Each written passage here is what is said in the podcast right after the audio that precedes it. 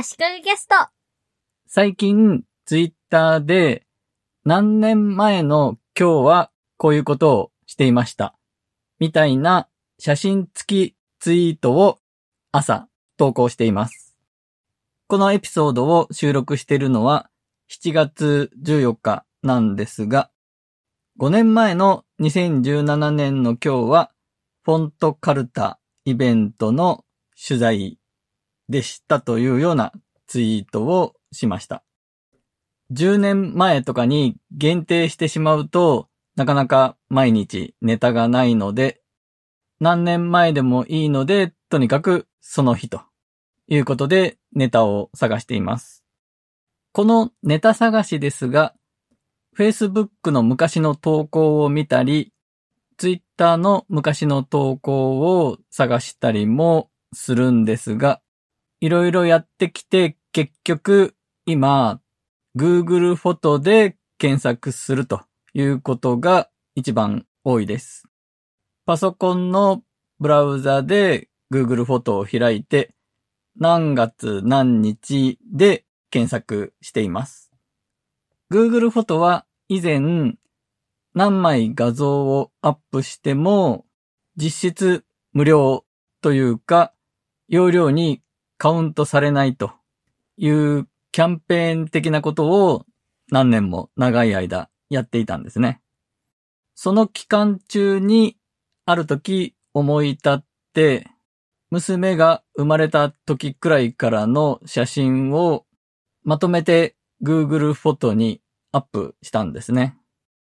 ただ、なかなか昔の写真をのんびり見返すというような機会は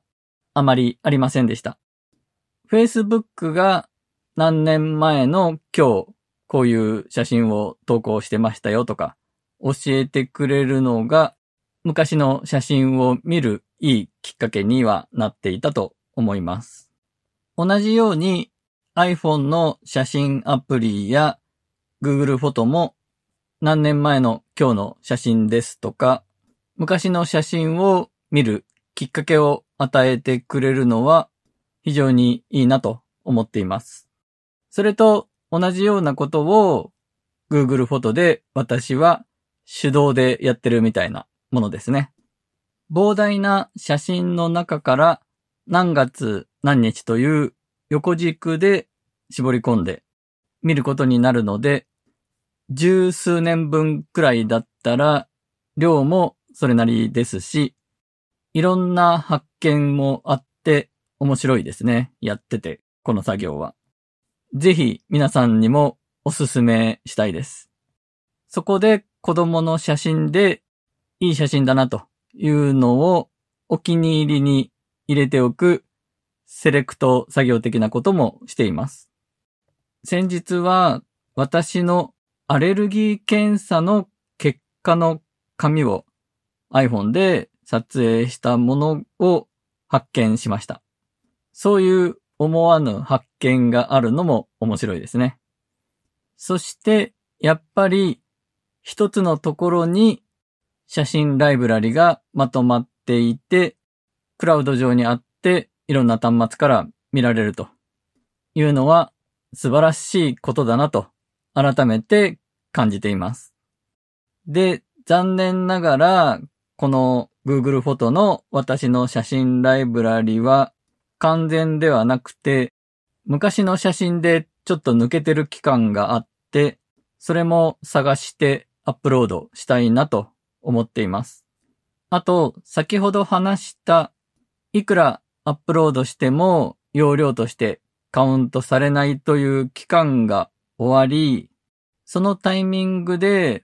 Mac から写真を自動で Google フォトにアップロードするツールも使えなくなったんですね。そのすぐ後ぐらいに新しい MacBook Pro を買って環境が変わったりしたこともあって、しばらく Google フォトに自動で写真をアップロードしていない状態でした。でも、先ほど言ったように、一箇所に写真ライブラリーが集まってることの良さを実感したので、iPhone の Google フォトのアプリの設定で iPhone で撮影した写真を全部 Google フォトにアップロードするようにしました。容量に合わせてお金がかかってしまいますが、まあ、しょうがないと。今、Google One ストレージは 100GB のプランで月額250円ですが、そろそろ次のプラン、200GB で380円の方にしないといけないのかなと思っています。ちなみに私は Google ドライブに 25GB、Gmail に 20GB、フォトに 21GB 使っているらしいです。Google ドライブにそんなに大事なデータは入っていないので、整理すればもっと容量は減らせるかなとは思います。Google One ストレージにも空き容量を増やすための提案をしてくれる機能がついていました。サイズの大きなアイテムを教えてくれたりして便利です。Google フォトをちゃんと使うようになって、今更ながらすごいと思ったのが顔認識の機能です。うちの娘の赤ちゃんの時の写真も今の写真も同じ人物だと認識してるんですね。顔かなり変わってますし、途中からメガネをかけたりしてるんですが、全部同じ人間だとかなりの精度で認識してるんで、ちょっと怖いくらいです。多分、顔以外の要素も見てるんでしょうね。撮影している場所とか、一緒に写ってる人とか。我が家は子供が生まれた後で、引っ越しもしてるんですけどね。その辺もお見通しなんですかね。iPhone の写真アプリでは、People のところに娘の顔が4つくらい出てきています。iPhone にはあまり古い写真は入っていないんですが、それでも4人くらいの別な人に認識されてるんですね。Google フォトではペットも顔認識するらしいです。あと、Google フォトの機能の話ですが、文字認識も気に入っています。写真の中に写っている画像の中の文字をテキストとしてコピーできるんですね。例えば、お店なんかで Wi-Fi のパスワードが紙で貼ってあったとき、iPhone のカメラで撮影して Google フォトアプリでパスワードの部分をテキストとしてコピーして、パスワードを入力するところにペーストするというようなこともできて便利だと思います。写真の中の文字は Google フォト上での検索にも引っかかります。私がやってみた感じ100%とは言えなそうです。写真に写ってるものの名前で検索したりもできるんですが、これもそこまで自由自在には検索できない印象です。それでも、そういう検索機能や顔認識機能など含め、Apple の写真アプリよりも Google フォトの方が機能的に優れてるんじゃないかなと、今のところはと感じています。ちなみに Google フォトはもともと Google プラスという Google がやっていた SNS の機能の一つであった Google プラスフォトが